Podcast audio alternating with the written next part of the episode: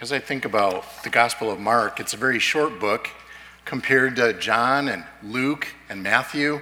It's the shortest of the four Gospels and also the first. It's only 16 chapters long, but Mark knew his purpose. It was all about Jesus. It was all about the good news of Jesus. It wasn't the gospel according to Mark. It was the gospel of Jesus. In fact, Mark starts his gospel this way. He says, it's the beginning of the good news of Jesus Christ, the Son of God. In other words, it's the beginning of the gospel about Jesus Christ, the Son of God. Mark is focused on Jesus, and we too focus on Jesus as we start our Lenten journey. Let's pray for the Holy Spirit. Come, Holy Spirit, and may the words of my mouth and the meditations of our hearts be acceptable to you, O Lord, for you are truly our rock and our Redeemer. In the name of Christ, amen. Now, this is the first Sunday in Lent. We officially started Lent on Wednesday with the ashes, but today is the first Sunday in Lent. And with Lent, it's a 40-day journey. And when we go on a journey, we don't go alone. We go with others. And so we're here with our brothers and our sisters in the faith. But more importantly, we go on our Lenten journey with Jesus, the author of our salvation. He's the one. Now, when we go on any sort of journey, we want to get ready for that journey. And whether we take a hike or ride our bike, we got to get prepared for the journey. Or whether we take a plane, a train, or an automobile, we got to get ready for the journey. What do I mean by getting ready? I mean taking all the necessary preparations. For example, with a car. Now, Americans love their cars, don't they? You know, we just love our cars, our trucks, our Jeeps, our SUVs, whatever goes on four wheels and is powered either by gas or electric. We love to go because it gives us our independence. We have some semblance of control, and we can just go wherever we want, do whatever we want to do, and just the sky's the limit when it comes to our cars, isn't it? But when we go on a journey of a significant length, we got to remember to get fueled up for the journey. We got to remember to get energized. Maybe the night before, you go down to the gas station and fill the tank. You know, you move that needle from E of empty to F for full. You got to fuel up your car. Or if you got an electric car, make sure to put it on the charger. Or before you know it, you're going to be driving along and you won't even leave Monroe County before you got to hit a charging station. And there you're wasting time at either the charging station or the gas station. You're not getting anywhere fast. So in other words, we got to get energized for our journey. And the same thing is true with our journey with God. When Jesus took a journey with God, Jesus journeyed, and the first stop in Jesus' ministry was scene one, Jesus' baptism. Jesus is no foreigner to journeys. But he didn't have a car, did he? He didn't have a bike either. Bikes weren't invented back then. So he walked. And I don't know if you know it, in the Bible, it doesn't give kilometers or miles or any distances really, but he walked hundreds of miles. He went from place to place. Even in the 7 verses that Faye read to us, there are 4 places that are mentioned. Jesus started up in Nazareth of Galilee, where he grew up. That was his hometown. And he went all the way down to the Jordan River to get baptized by John. Then he went over to the Judean wilderness. And then he went back up to Galilee, but this time to the fishing villages like Capernaum. That's where he started his ministry, up in Galilee. And you would think with all these miles, it would kind of wear out a pair of sandals or two, wouldn't it? Because Jesus walked many miles. He walked many miles. And the first stop, like I said, is scene one, the Jordan River and Jesus' baptism. And Mark invites us to the banks of the Jordan River where Jesus was baptized by his cousin John. And many people scratch their head at this and they think, why did Jesus need to get baptized anyway? Because baptism is for the forgiveness of sins, and Jesus didn't have any sins. He was perfect, he was righteous. But yet that was the will of the Father. And Mark doesn't really bother to explain it. Luke and Matthew, they go into more detail. But Mark doesn't go into much detail. He just mentions it very matter of fact. That's the way Mark's gospel is. It's action-oriented. He doesn't mince a lot of words. He just goes from place to place and from event to event. Like I said, 7 verses and 4 stops. So here he is, and he describes the scene. Jesus is being commissioned. It's almost like an anointing of a king. And so when he goes to this first stop at the baptism by the Jordan River, Jesus goes down into the water, and as he's rising up out of the water, all of a sudden he looks up and the skies rip open. It's as if they were torn in two like a cloth. They were torn apart. And so the skies opened up, and before you know it, the dove started coming down immediately. A dove came down, down, down, and landed on Jesus. It was the gift of the Holy Spirit, empowering Jesus, energizing Jesus for the journey that was ahead of him. And then it doesn't stop there. Not only the Holy Spirit, but the voice came from above, the voice of the Father. And from that same opening in which the dove came down, came the voice of the Father. Get my mic. Can I just use this mic right here? Is that okay if I use this? All right, good. So anyway, the voice of the Father comes from above. And the voice of the Father says, I love you. You are my son. With you, I am well pleased.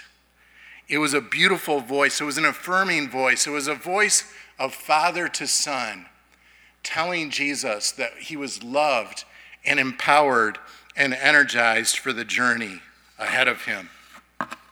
And that's true for us too. We are reminded of not only who we are, but whose we are. And up front, I've put two reminders of our identity.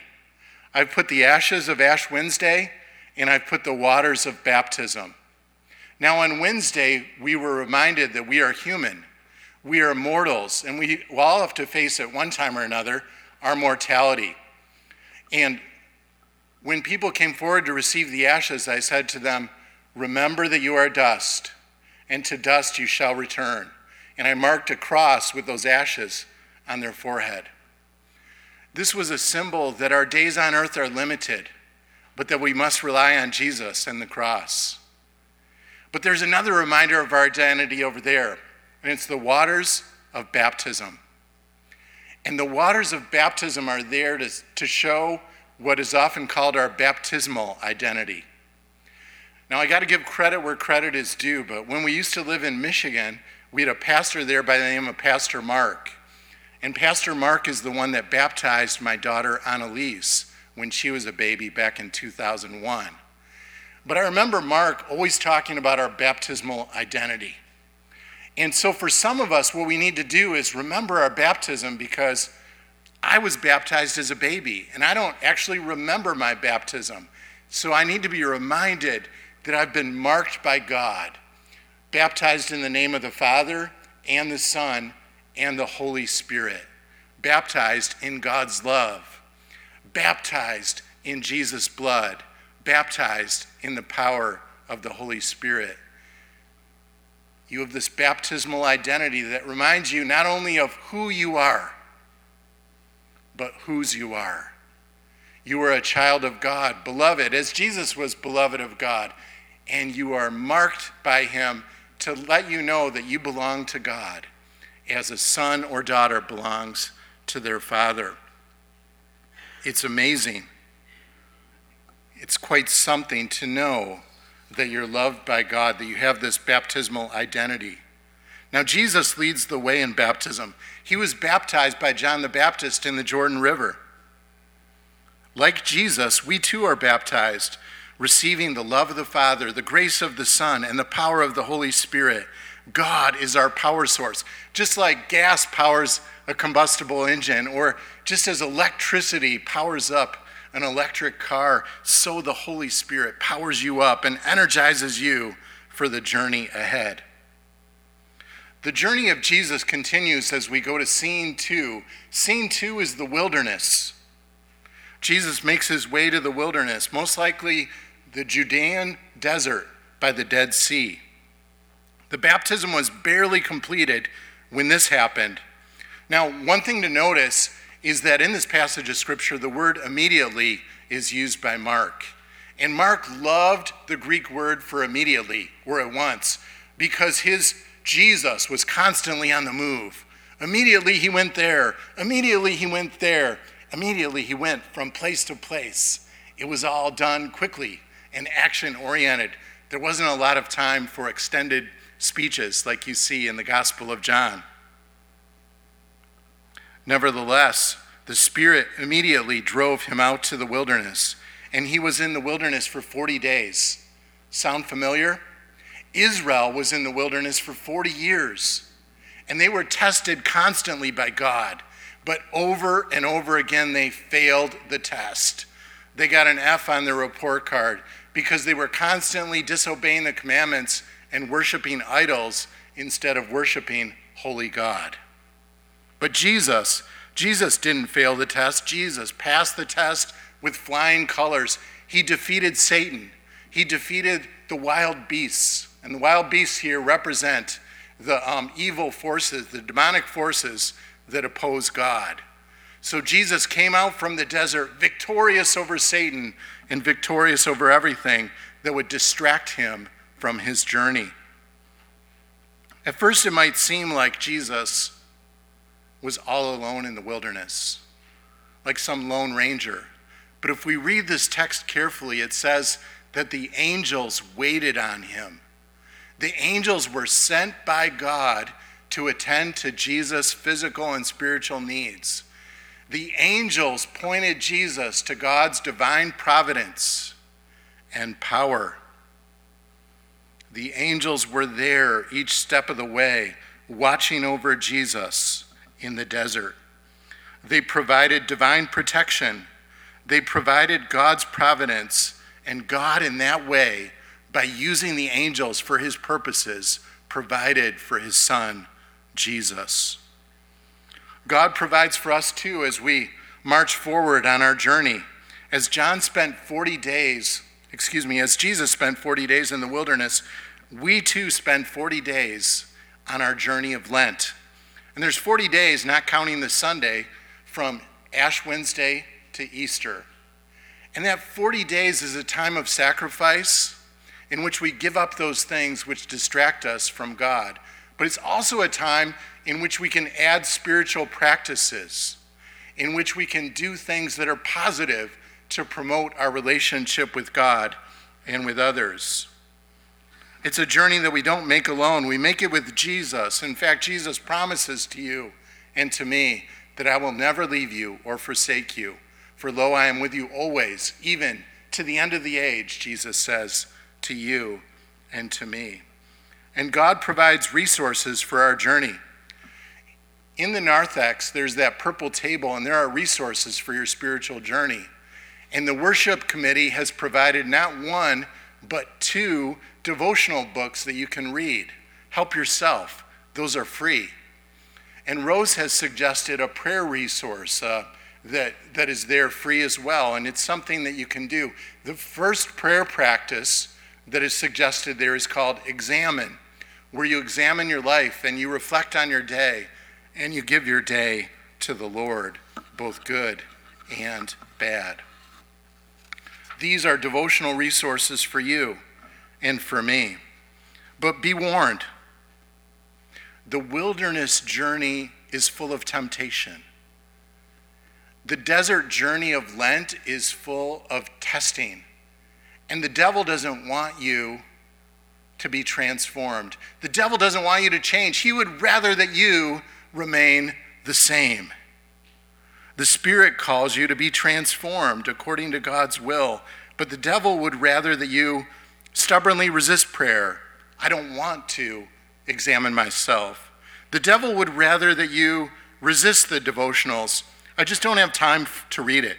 I'm far too busy. There's every excuse in the book, isn't there? And the devil would rather sideswipe you and sidetrack you and prevent you from making progress on your spiritual journey. When God says spiritual transformation, when God says personal change, the devil says, you're fine just the way you are. You don't need to change. But God provides for you. God empowers you by his love to lead a life of self-discipline and self-control. Even more, he energizes you by his Holy Spirit to open up your hearts to spiritual formation. There's no doubt that we will be tested on our spiritual journey. But God provides his help so that we can become overcomers in Jesus' name. He motivates us to join Jesus. And even as Jesus was victorious on his spiritual journey through the wilderness, so we too, with God's help, can be victorious joining Jesus on our journey. Now the journey continues on scene 3, where Jesus proclaims the gospel, inviting others on the journey.